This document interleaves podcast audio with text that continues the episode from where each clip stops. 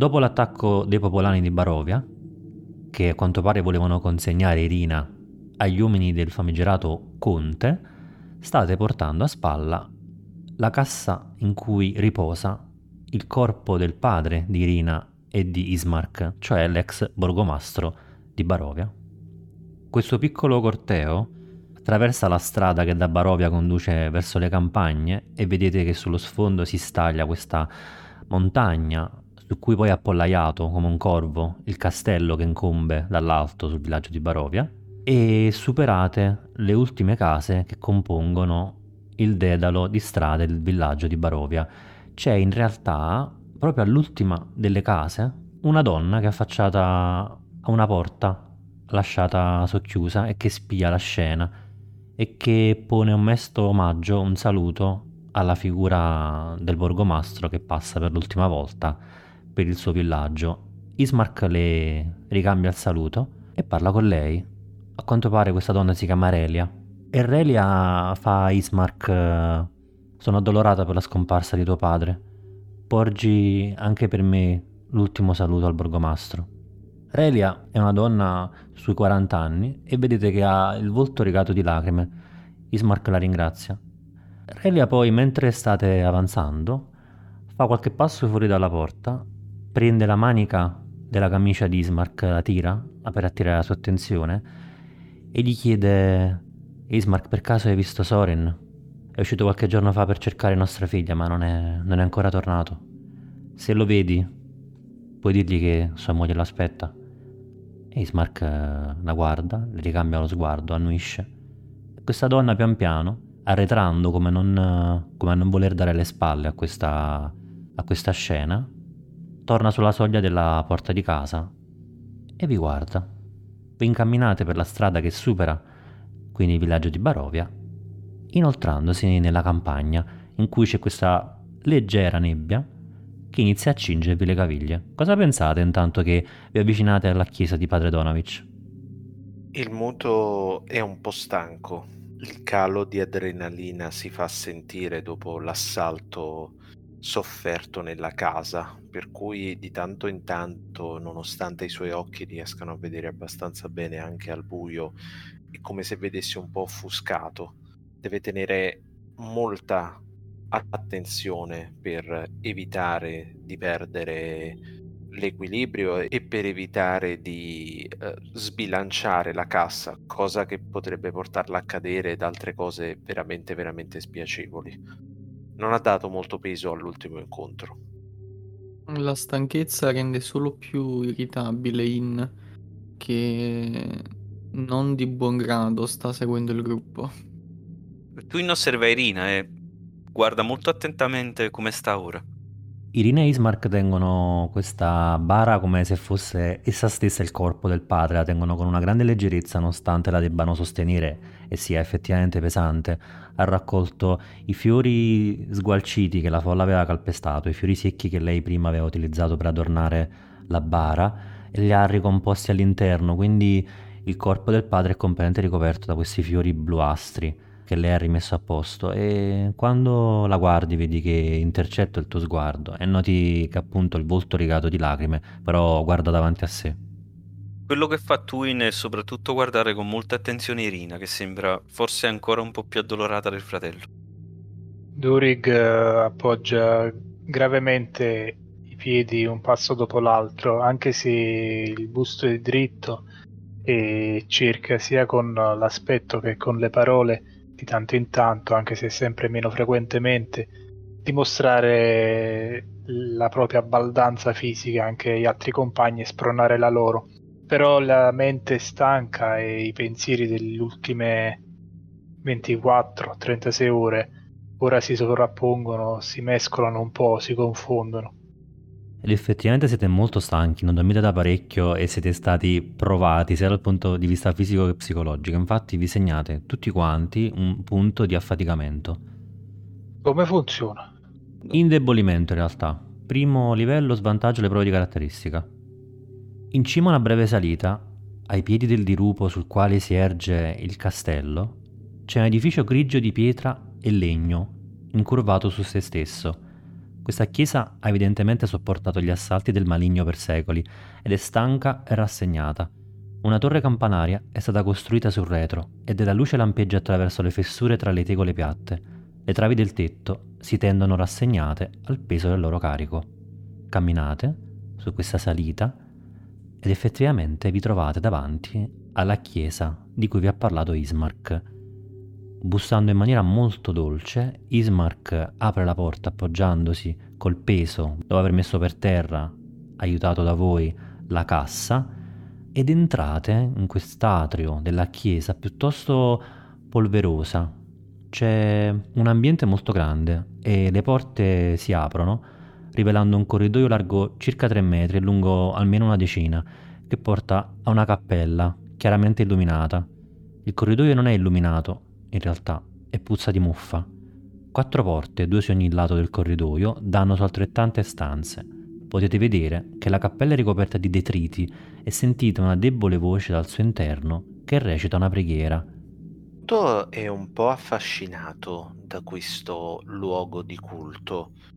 Ad Arloran, da dove vengono, solitamente strutture del genere sono poco frequenti. È vero, eh, nella- nelle aree dove viene venerata la dama forse qualcosa di simile c'è, ma già le strutture dedicate ad Arlos sono diverse, per non parlare dei templi sotterranei dedicati alla regina ragno nel sud da parte della sua gente, quindi è un po' incuriosito e cerca di vedere se ci sono simboli sacri o altro che possano suggerire la divinità di riferimento. Quindi avanzi e effettivamente intravedi che ci sono delle vetrate, in alcuni punti rotte. La cappella è in condizioni disastrose, con i banchetti rotti e ribaltati sul pavimento polveroso. Dozzine di candele alloggiate in candelabri o reggicandele illuminano tutti gli angoli della cappella in un fervente tentativo di cancellare qualsiasi traccia d'ombra. All'estremità più lontana della chiesa c'è un altare graffiato da artigli, dietro al quale è inginocchiato un chirico dalle vesti sporche. Di fianco a lui si allunga una lunga e robusta fune che proviene dal campanile. È un uomo con una barba bianca, la fronte è molto stempiata, con dei ciuffi di capelli bianchi ai lati, ha delle occhiaie piuttosto profonde e è inginocchiato, insomma è prostrato, davanti a queste vetrate rotte, circondato da quella che era forse una bella, una splendida chiesa, con una cappella luminosa con vetrate, banchi e una lunga navata, però ormai sono rimaste soltanto macerie, detriti. Durig attende solo indicazioni da parte dell'uomo se non di, di Ismark. Si limita a restare seduto per terra all'uscio. Ci vuole un po' perché l'uomo noti la vostra presenza, è praticamente concentrato a biascicare preghiere e soltanto un colpetto di tosse di Ismark lo fa girare. Si volta, vi guarda, notate subito che ha uno sguardo nel vedervi non rassicurato o incoraggiato, ma spaventato, stranamente spaventato dal vedere il vostro gruppo. Ismark avanza, quello che avete capito essere padre Donavic gli si fa incontro. Ismark parla del padre, dice mi duole arrivare in questo momento. Purtroppo per nostro padre è scoccata l'ultima ora vorremmo che riposasse con i nostri antenati, illuminato dalla luce del Signore del mattino. Padre Donavic avanza, vi guarda, guarda Ismark, guarda Irina, guarda voi, guarda sull'uscio la bara dove dentro riposa il corpo del borgomastro. Notate che ha questo sguardo un po' rintontito, come spaventato. Non si fa troppo vicino a voi. Si china, china lo sguardo come in un saluto a Ismark di cordoglio, però rimane per un attimo a metà fra lo stupito e lo spaventato. Questo sguardo stupito e soprattutto spaventato è legato a noi o anche guardando Ismark? Puoi fare un tiro di intuizione. CD 15. Ricorda che svantaggio per il punto di affaticamento. Dovrei aver fatto 12, quindi ho fallito. Non capisci, c'è qualcosa che non ti torna, nel senso perché avere paura di voi. Però effettivamente non riesci a realizzare di cosa in particolare ha paura o di cosa è crucciato quest'uomo. questa chiesa è parzialmente distrutta. Come se fosse stata attaccata, un po' come la casa del borgomastro e le altre case del villaggio di Barovia. In dà il solito colpetto con il calcio del fucile alla schiena del nano. Su, va a salutarlo.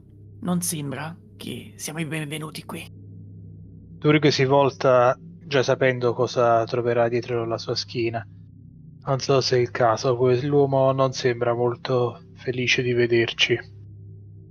È Twin che indirettamente rompe il ghiaccio perché gli altri per discrezione, data la situazione e il cordoglio attorno a loro, magari restano più sulle loro. Invece Twin è quasi compus- confusa e spaventata allo stesso tempo da vedere questo luogo così lugubre e decaduto, ma in qualche modo comunque estremamente solenne in questo momento. Quindi cammina guardandosi attorno, cercando di capire cos'è questo posto. Avvicinandosi, incrocia in modo molto profondo lo sguardo del, dell'uomo. Vedi che l'uomo ti osserva e istintivamente ti segue come per uh, assicurarsi uh, dove vai e effettivamente guardi il luogo intorno a te e noti che le, le vetrate componevano la scena del sorgere del sole, quindi il sole alle sue diverse altezze, all'alba, al mezzogiorno e poi al tramonto. Probabilmente sono le reali direzioni, quindi nella vetrata, in corrispondenza della vetrata dove il sole sorge, probabilmente lì davvero sorge il sole e in corrispondenza della vetrata colorata con un rosso arancione che ormai è spento opaco, realmente potrebbe tramontare il sole. Però Molti pezzi della vetrata sono rotti, come colpiti da sassi oppure da oggetti e quindi giacciono infranti. Questa bellissima armonia visiva è rotta e spezzata per sempre. Win lo capisce, riesce a intuire che seguiva lo schema del movimento del sole, forse una cosa che non tutti i bambini avrebbero colto. E guardando queste macerie lo dice a alta voce, senza guardare stavolta l'uomo che la osserva, gli chiede perché è tutto rotto? Padre Donavich guarda Twin e per un attimo lo sguardo un po' intontito svanisce e ti fa abbassandosi verso Twin. Mi dispiace che tu debba trovare la mia chiesa in queste condizioni. Benvenuta però nella dimora del Signore del Mattino, piccoletta. Ismark uh, si introduce in questa conversazione e fa questi uomini mi hanno aiutato a portare il corpo di nostro padre fin qui, sono stanchi, viaggiano da molto tempo. Possiamo riposarci qui, padre? Lui lo guarda, guarda voi e fa, certo, muovendo la testa come scrollandosi questa, questo sonno, questo torpore, fa, certo, certo, venite qui. Purtroppo non rimane molto, ma posso almeno, posso almeno darvi asilo nella cappella. E tu effettivamente vedi che muove delle panche rotte, fa un piccolo spiazzo mette quella che sembra essere una sorta di coperta, la avvolge in modo che Twin si possa sedere per stare più comoda e vi invita a prendere posto. Si avvicina a questo giaciglio e dice che Regan e Bastion sono strani e non hanno paura di questo luogo, però in qualche modo gli piace. Padre Donavich guarda Twin, poi guarda i tuoi compagni e fa: Sono i tuoi compagni? Si gira di scatto verso di loro e dice di sì. Lui aggiunge: Piacere, sono padre Donavich. Ho avuto l'onore di conoscere in vita quest'uomo. E indica la bara del borgomastro che eh, Ismark vi ha fatto portare all'interno della, della chiesa. Ed è per me un dolore apprendere della sua morte. Oggi è un giorno triste per Barovia e per il suo villaggio. Il muto annuisce, ma cerca di capire se in qualche modo è lui l'origine del disagio dell'uomo perché associa ovviamente la propria figura a quella del cavaliere eh, che in qualche modo sembra essere al servizio del conte, che sì, li ha salvati, ma non sembra avere delle ottime intenzioni nei confronti di chi non è esattamente d'accordo con il padrone di questi luoghi. A questo punto ti concedo un tiro di intuizione con classe difficoltà 15. Con svantaggio per l'affaticamento, giusto? Purtroppo sì. Ho fatto 7, non, non capisco. Non lo sai, potrebbe essere. Poiché la situazione non è chiara, probabilmente perché la stanchezza ormai è troppo incipiente, il muto fa un cenno anche abbastanza sbrigativo nei confronti dell'uomo dopodiché si posa sul giaciglio e non, non batte neanche troppo ciglio davanti alle strane asserzioni di Twin. Si è appuntato mentalmente che deve fare un discorsetto con lei all'indomani, ma ora deve riposare. Sorvolando un po' su tutto, come ha fatto anche il muto, Turig si sbriga con un ringraziamento sommario e poi si corica e butta la testa all'indietro sul pavimento. Voi vi disponete per riposare, immagino. Chi vuole può fare qualcosa, altrimenti riposare. Sappiate che intanto Irina e Ismark parlano con padre Donavic. Vogliono aspettare l'alba per seppellire il padre, perché a quanto pare il momento scelto per l'inumazione è l'alba. I toni sono concitati o sembrano essere più o meno accondiscendenti? Parlano di quello che è successo al villaggio di Barovia, parlano degli attacchi dei lupi, degli uomini di questo conte e parlano delle sue attenzioni per Irina. Padre Donavic ascolta tutto con sguardo mesto, c'è sempre qualcosa nello sguardo di Padre Donavic di assorto, di distratto, guarda sempre intorno a sé, non guarda quasi mai negli occhi voi o Ismark. E effettivamente quando Ismark parla del fatto che vi ha chiesto, vi ha supplicato, vi ha implorato di portare in salvo Irina via da questo villaggio, lui annuisce, vi guarda e fa, è molto coraggioso da parte vostra dare una mano a questa giovane ragazza, ha bisogno di protezione, non potrà mai stare al sicuro all'ombra di quel castello. In mettendosi in disparte organizza un rapido rituale con cui posiziona un allarme davanti all'ingresso. Però fa in modo che il suono possa sentirlo solo lui. A questo punto Ismark vi guarda, indica In, fa... Il vostro amico che sta facendo? Butto un'occhiata In, vedo che sta incermando a, al modo suo, ma intuisco le sue intenzioni che sono sicuramente benevole come, come poi spesso fa in realtà. Ah, qualcosa delle sue, sai, roba goblin, non ci fare caso ti sorride per quanto può sorridere in questo momento e continua a guardare In che è molto impegnato in questo rituale con cui sta, immagino, incantando l'ingresso della chiesa. Padre Donavic vi guarda e fa: Chi siete voi? Da dove, da dove venite?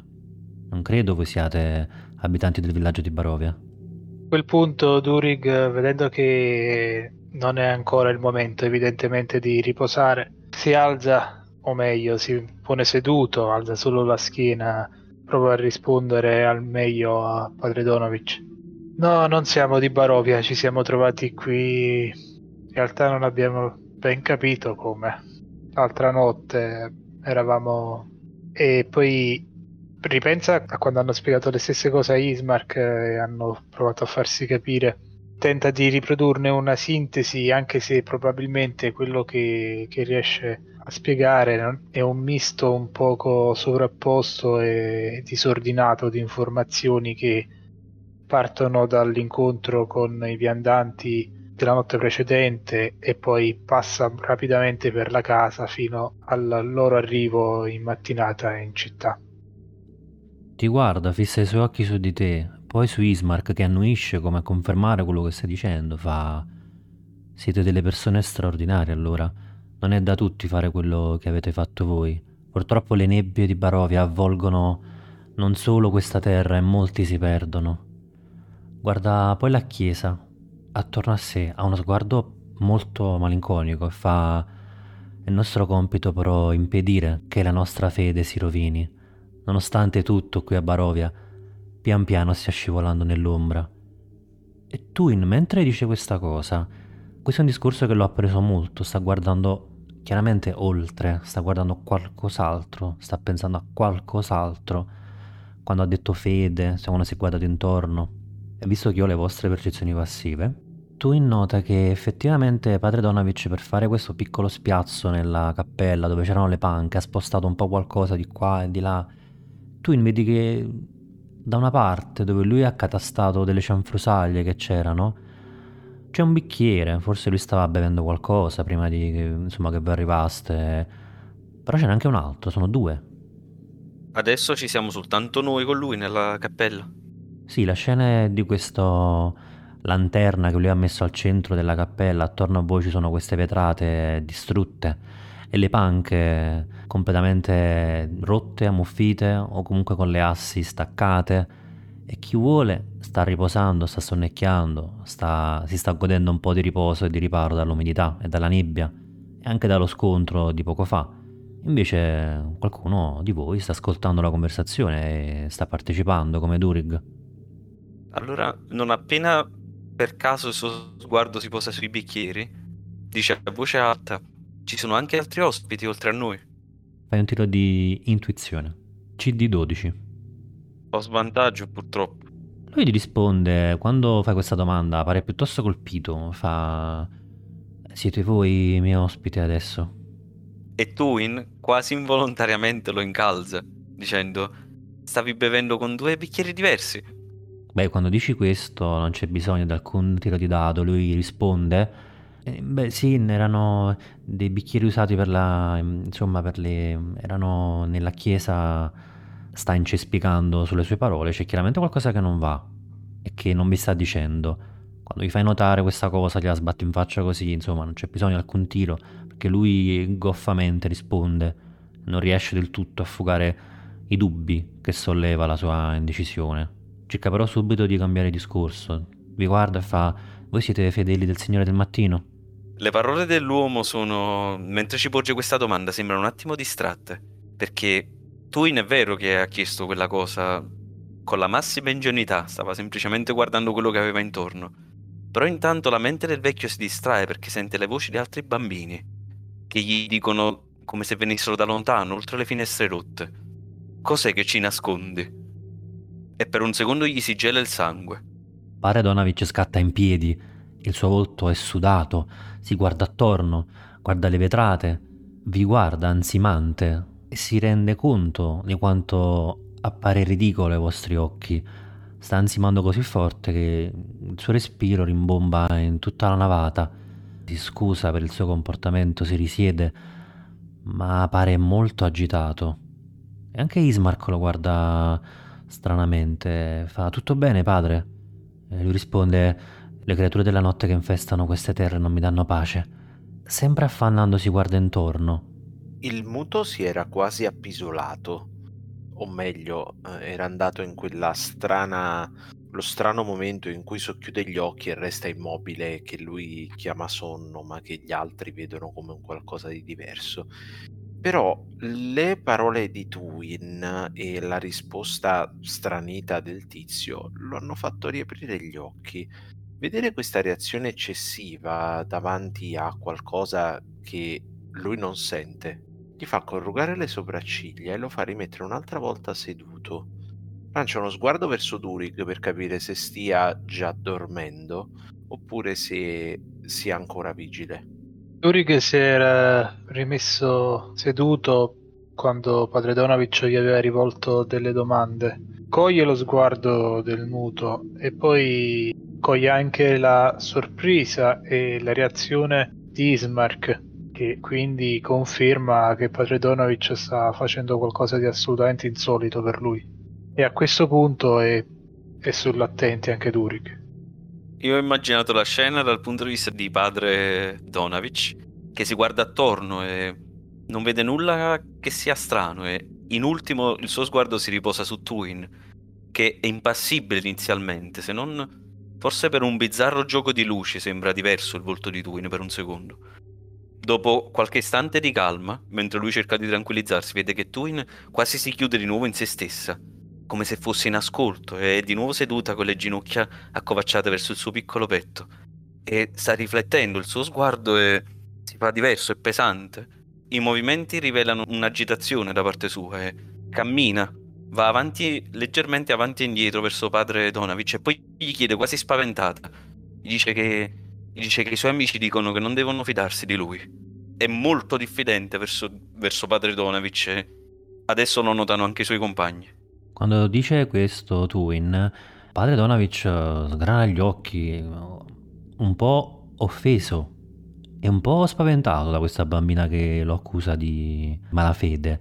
Ismark eh, si fa in mezzo a Twin e padre Donavic e fa Ci scusi padre, è un momento di grande tensione. Questa bambina è spaventata. Si trovano in un posto nuovo e chiude i loro occhi piuttosto insolito e guarda Twin. Ismark prende la mano di Twin, gliela stringe e fa come per portarla un po' lontana da padre Donavic, con la scusa di farle vedere la vetrata dell'alba, che è quella messa un po' meglio.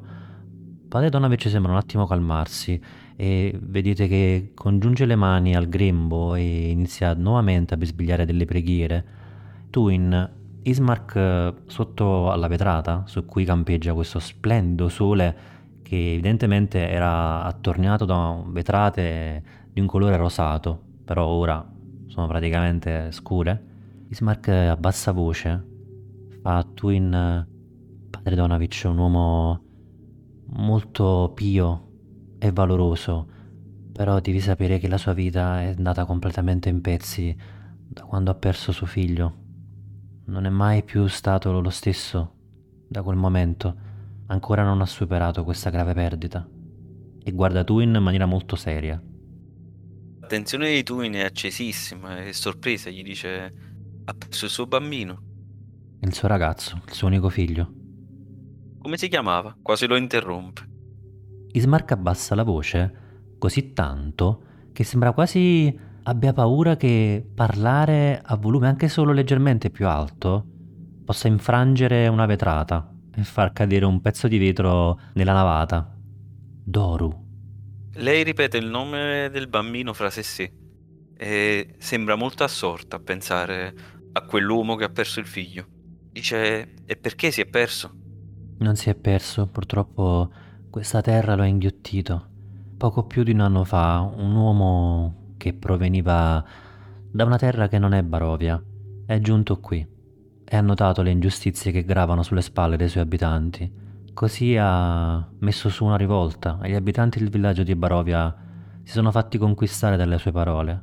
Ha acceso i loro animi e li ha spinti a ribellarsi al Signore che governa queste terre hanno marciato contro il castello, sono saliti per la strada che si inerpica sulla montagna, sono arrivati fin sotto il suo cancello, ma nessuno sa cosa sia successo poi, perché nessuno è mai tornato.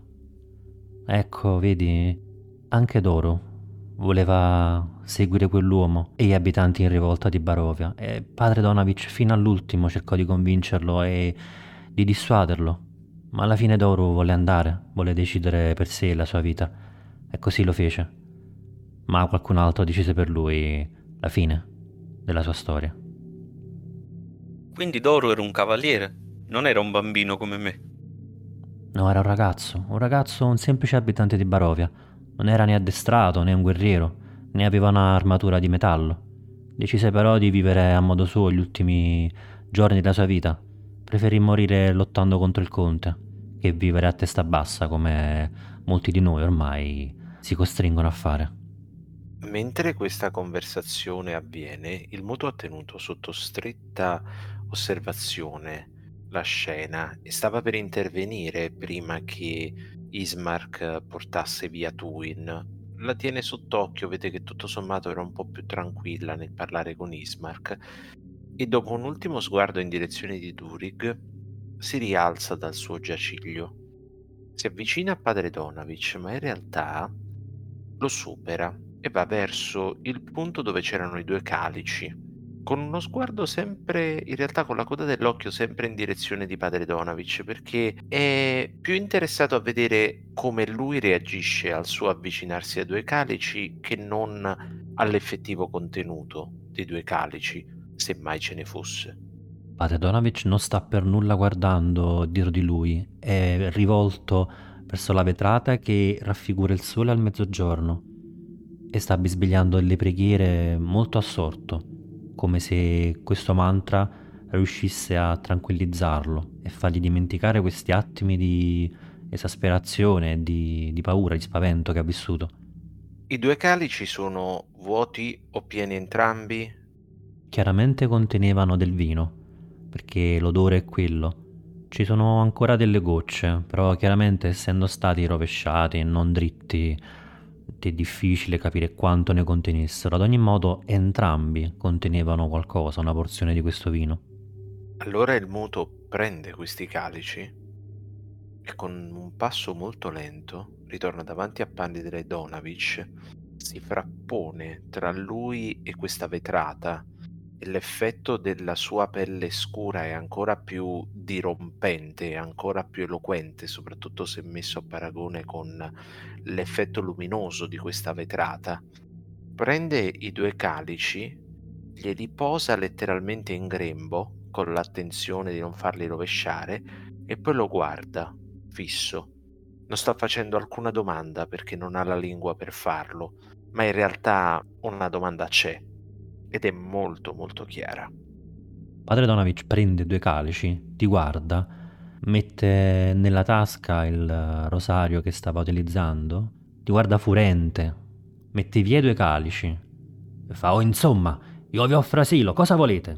Allora ti spintona anche, perde un attimo il controllo, prende i calici e li leva, li mette da parte dietro l'altare Ismark vedendo che padre Donavic alza la voce stringe ancora più forte la mano di Twin e istintivamente la tira dietro di lei come a difenderla, a farle scudo e Twin vedi che delle mani ti afferrano e ti tengono stretto, sono mani gentili, ti viene incontro un grembo anch'esso gentile e delicato ed è quello di Irina che ti stringe.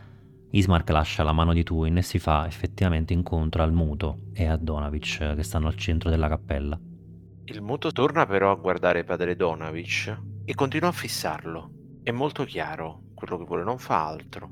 Non mette mano al pugnale, non mette mano alla scimitarra, vuole solo chiarezza e continuerà a guardarlo fino a quando lui non deciderà di collaborare o finché qualcuno non darà voce alle sue perplessità. Lui di per sé non può farlo. Ismark ti viene vicino e dice un po' quello che ha detto a Tuin, ti dice per cortesia, Padre Donavic, un uomo provato, proprio come me. Vi prego, nessuno qui a Barovia vive con leggerezza la situazione in cui ci troviamo, vi prego. Vi ho portato qui per un motivo. Intendo onorare la memoria di mio padre. È di nuovo la vocina di Tuin che irrompe in questo dialogo. Lei si avvicina piano piano, con, con decisione si è allontanata dalla mano che, che la teneva con dolcezza e si avvicina con un volto più che spaventato, preoccupato e ha il collo basso e tiene le, ma- le mani strette l'una nell'altra e si avvicina lentamente. Quasi con l'atteggiamento chiede scusa a padre Donavic e dice che non, non sapeva che anche lui avesse sofferto tanto e nelle foreste dove tutto è perso, dove l'ombra è ovunque, è molto raro trovare qualcuno che ti, che ti offre una tana mentre, mentre le bestie e le altre ombre rosicchiano tutto quello che hanno attorno. E il suo sguardo è per un attimo perso completamente nel buio ed è terrorizzato. Poi ritorna a guardare padre Donavic e gli dice: Mi dispiace, non, non sapevo che anche tu avessi sofferto tanto. Avevo paura che volessi farci del male. Mentre lo dice, recita una, una piccola poesia che forse avrà letto su qualche libro e non riuscite manco a soffermarvici perché le sue parole per un secondo sembrano quasi cantare, anche se, se non lo sentite. Padre Donavic deve fare un tiro salvezza su carisma. CD? 13. L'ho fallito. Twin non aveva realmente brutte intenzioni. Forse ha recitato qualcosa che, che lui stesso non capisce, o forse neanche Twin. Semplicemente lui è molto... si fida completamente delle intenzioni di Twin, la vede per quello che è. C'è una bambina spaventata che non ha assolutamente nulla di marcio o di cattivo dentro di lei. Padre Donavic è affascinato da Twin, era un calmare emozioni. Allora, padre Donavic è affascinato da Twin, che è una condizione eh, nel gioco di Dungeons and Dragons che può essere attribuita a un personaggio o a un PNG, e quindi avrai vantaggio a tutti i tiri con cui Twin interagirà in maniera sociale con, con questo PNG e soprattutto non ti potrà attaccare o danneggiare. Padre Donavic sembrava cominciare a essere spaventato da noi e dalle, da alcune striscianti illazioni che stavano facendo tutti i compagni e lo sguardo inquisitorio del muto. Però a un certo punto, guardandosi intorno, vede che Twin non gli appare più come anche gli altri, non gli appare più come un qualcosa di, di oscuro, di pericoloso, come stava cominciando a essere, ma forse la vede sotto un'altra luce, come se qualcosa l'avesse illuminata. Quindi gli si avvicina, gli chiede, gli chiede ancora scusa. È sinceramente preoccupata di aver turbato quest'uomo che li ha ospitati. Intanto il muto ha lasciato interagire Twin con padre Donavic perché lui si sta rivolgendo a Dismark. Ascolta tutta la storia di padre Donavic, lo fa con questo volto sempre molto corrucciato. Quando lui smette di parlare, lui allunga la mano con il palmo rivolta verso l'alto, poi porta l'altra mano vicino con due dita che come se camminassero su questo palmo e d'improvviso la mano si chiude, come se prendesse in trappola le dita che stavano camminando sul palmo. Il messaggio è chiaro, potrebbe essere una trappola a questo posto.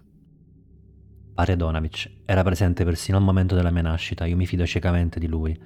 Certo è un uomo che ha sofferto molto, ma non, non farebbe mai del male a me o Irina, di questo sono certo. Un uomo vecchio, solo, cosa, cosa potrebbe mai farci? E soprattutto perché? Il muto ovviamente non risponde. Lo guarda fisso, poi porta le due dita sotto gli occhi a indicarli e poi indica di nuovo padre Donavic alle prese con Tuin poi fa per eh, allontanarsi da Ismark e a tornare al proprio giaciglio. Ma mentre inizialmente pensava che questa sarebbe stata una notte leggermente più serena, ora sa che dovrà dormire per l'ennesima volta con un occhio aperto. Twin, comunque l'interazione di prima per ora aveva il solo scopo di calmarlo, appunto come nome dell'incantesimo, e il fatto che Twin lo avesse affascinato. Quindi magari lui si fida istintivamente più di lei adesso. Twin però guardando padre Donavic col movimento attorno, col muto che interagisce con gli altri, non solo sembra aver capito qualcosa, ma ripete delle parole come se avesse ascoltato qualcosa da qualcun altro. E dice, se c'è qualcun altro che, che mangiava e beveva con te, non devi dircelo per forza. E si tiene le mani strette, quasi che lei stessa ha paura. Però guarda padre Donavic con un volto speranzoso. Padre Donavic guarda Twin come se la figura della bambina fosse incastonata in una di quelle vetrate, come se fosse la figura di una santa. La guarda profondamente, la fissa, poi il suo sguardo si fa scuro, opaco, e risponde mettendo a posto le due tazze, in modo che tu le possa vedere. Fa a volte credo quasi che sì, ecco, di non essere solo. E mette a posto le due tazze di non essere solo? Sì, a volte mi piace pensare di non essere solo. Ti piace immaginare che ci sia Doru con te? Pare Donavic non risponde, vedi che proprio allo sguardo non solo perso, sposta piano piano gli occhi su Twin e li trova effettivamente lì, inquisitori fissi su di lui, vedi che proprio sta sudando, è molto a disagio. E aggiunge con una voce molto flebile, sarebbe bello sente istintivamente il suo dolore e suo, la sua preoccupazione, il suo imbarazzo. E quasi lo interrompe con premura e dice è normale, anch'io per tanto tempo ho immaginato di, di stringere ancora mio fratello vicino a me. Ti guarda quando dice questa cosa e fa e se tuo fratello tornasse?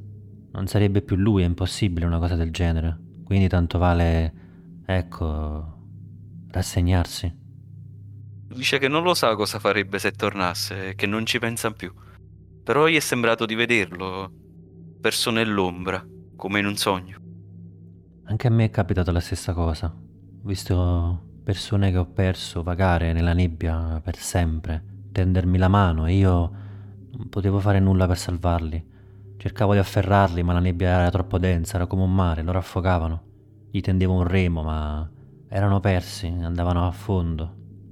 E mentre dici questo, Twin, senti distintamente il pavimento della chiesa sotto di te per un attimo come se vibrasse. Lo sente solo Twin? Durig, tu stai ascoltando, stai riposando, che sta facendo Durig? Dopo che la situazione si era accesa, da che era seduto chiaramente portato all'impiedi e ha seguito ogni movimento, in particolare quelli dei propri compagni, anche se con un atteggiamento non eccessivamente allarmato.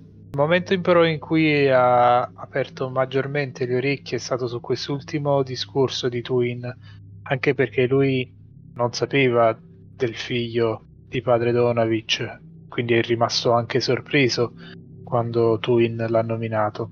E in questa fase era particolarmente attento a quello che si stavano dicendo i due, anche per i temi stavano, di cui stavano parlando, sicuramente. Sì, senti come se... La sensazione è distintamente come se ci fosse qualcuno tra voi che ha fatto un passo vicino a voi e le assi del pavimento hanno come scricchiolato al peso di qualcuno che però non c'è. L'allarme non è scattato, giusto? No. Vi guarda ancora, vi prego. Come ha detto Ismark, portate Irina via da qui. Padre Donovic guarda Twin appunto affascinato da questa ragazzina che sembra così saggia, che ha guardato come lui nell'ombra, nella nebbia, in questo squarcio che c'è fra questa vita e chissà cos'altro. È chiaro agli occhi di Padre Donovic che Twin in questo squarcio ci ha guardato e anche lui crede di averlo fatto. E parla a Twin come se fosse una sua pari. La guarda fissa e fa... Cosa credi che ci sia dopo? Lei resta in silenzio. Non è spaventata, lo sguardo è impassibile, leggermente basso. E gli dice che è troppo difficile dirlo. Che le ha incontrato qualcuno che camminava nella nebbia, ma forse quel cammino è diverso per ognuno di noi. Mi hanno spaventato tantissimo e vedi che il suo sguardo quasi trema, però è stato anche bello accompagnare qualcuno che non si era del tutto perso. E mentre tu dici questo, il muto si sta rannicchiando nel suo giaciglio, stendendosi, quindi guardando questa scena ad altezza suolo. Vedi che sotto una di queste panche distrutte, con legno scheggiato e opaco, sotto una di queste panche in cui si sono annidate le cianfrusaglie che padre Donavic ha fatto da parte per permettervi poi di sistemarvi e di fare un po' di spazio per voi, sotto una di queste panche che vicino al muto c'è un cappotto, una giacca che sembra essere assolutamente non in linea con la fisionomia e con la statura di padre Donavic. Il muto si poggia sul pavimento con l'orecchio e dà un paio di colpetti. Vuol capire se la porzione al di sotto del pavimento sia cava ed in qualche modo possa nascondere qualcuno. Percezione, classe difficoltà 15. Con svantaggio. Purtroppo sì, perché hai il punto di affaticamento. È un pavimento molto spesso. Per capire o meno una cosa del genere comunque richiede una, un'abilità, una, una concentrazione. Ho fatto 11. Difficile da dire, il pavimento è costituito da assi molto spesse, picchietti, ma l'unica cosa che riceve risposta è un altro scricchiolio, come se qualcuno fosse vicino a te, ti volti, non c'è nessuno. Eppure il pavimento ha scricchiolato proprio come se qualcuno avesse fatto un passo vicino a te, ma sei solo in questa zona della chiesa. Il muto si sta iniziando a irritare. Qui se c'è veramente qualcuno sotto queste assi, forse è bene che inizi ad avere paura anche lui. Per cui prende il proprio pugnale e con grossa violenza lo infila nel terreno, nell'asse più vicina. In realtà sa perfettamente che non può riuscire ad uccidere nessuno con un pugnale di quelle dimensioni, ma che riuscirà a stento ad attraversare le assi. Ma di certo se c'è qualcuno nascosto dovrebbe un attimo intimorirsi e magari cacciare un urlo e rivelare la propria presenza. Colpisci con forza col pugnale il pavimento. L'asse di legno è effettivamente molto profonda, quindi il pugnale penetra per eh, la sua punta, per l'intera punta, ma non arriva da un'altra parte perché evidentemente l'asse è molto spessa. Padre Donavic scatta in avanti, Ismark eh, gli si fa incontro come per placarlo e come per placarlo. Cosa fai? Fermo! Corre verso di te come a voler strappare il pugnale dalle tue mani. Questa è una chiesa del Signore del Mattino, come osi? Ismark! Si volta, Ismark avampa, imbarazzato. Il muto glielo lascia il pugnale, lo lascia lì, tanto ha una scimitarra al proprio fianco. Gli sguscia di fianco e prende da sotto la panca quegli abiti che lui aveva intravisto. Li prende, li mostra chiaramente e lo sguardo è sempre inquisitorio mentre fa vedere questi abiti inadeguati a padre Donavic. Non gli piace dover essere così sospettoso però eh, padre Donavic non è che ci sta dando molti elementi per fidarci di lui. Padre Donavic è un uomo di statura bassa, Questo cappotto sicuramente è adatto a un uomo di almeno 1,80 m, quindi la sproporzione è evidente. Sembra una veste molto pesante da contadino, con un bavero di pelliccia per ripararsi dal freddo e dal vento che sferza la terra di Barovia. Non può andare a Padre Donavic. Quando lo mostri, Padre Donavic fa un passo indietro come un bambino colto in flagrante in qualcosa. E soprattutto Ismark ti si fa incontro, muto. Tocca il cappotto e vede che c'è un fiore attorcigliato fatto con dei vimini. Sembra riconoscerlo, fa... Questa è la giacca di Sorin. Padedonavic fa un passo in avanti, un po' incerto, e fa... Sì, beh, è stato qui l'altra sera, è passato di qui perché stava cercando sua figlia. E io gli ho dato asilo per una notte, gli ho detto di non inoltrarsi nelle terre al di là del villaggio, ma lui non mi ha dato ascolto. Ho cercato di trattenerlo qui, ma se n'è andato la mattina dopo. Ed è andato via al freddo senza la sua giacca? Inutile tirare il dado visto che hai detto questa cosa, è chiaro che sta mentendo.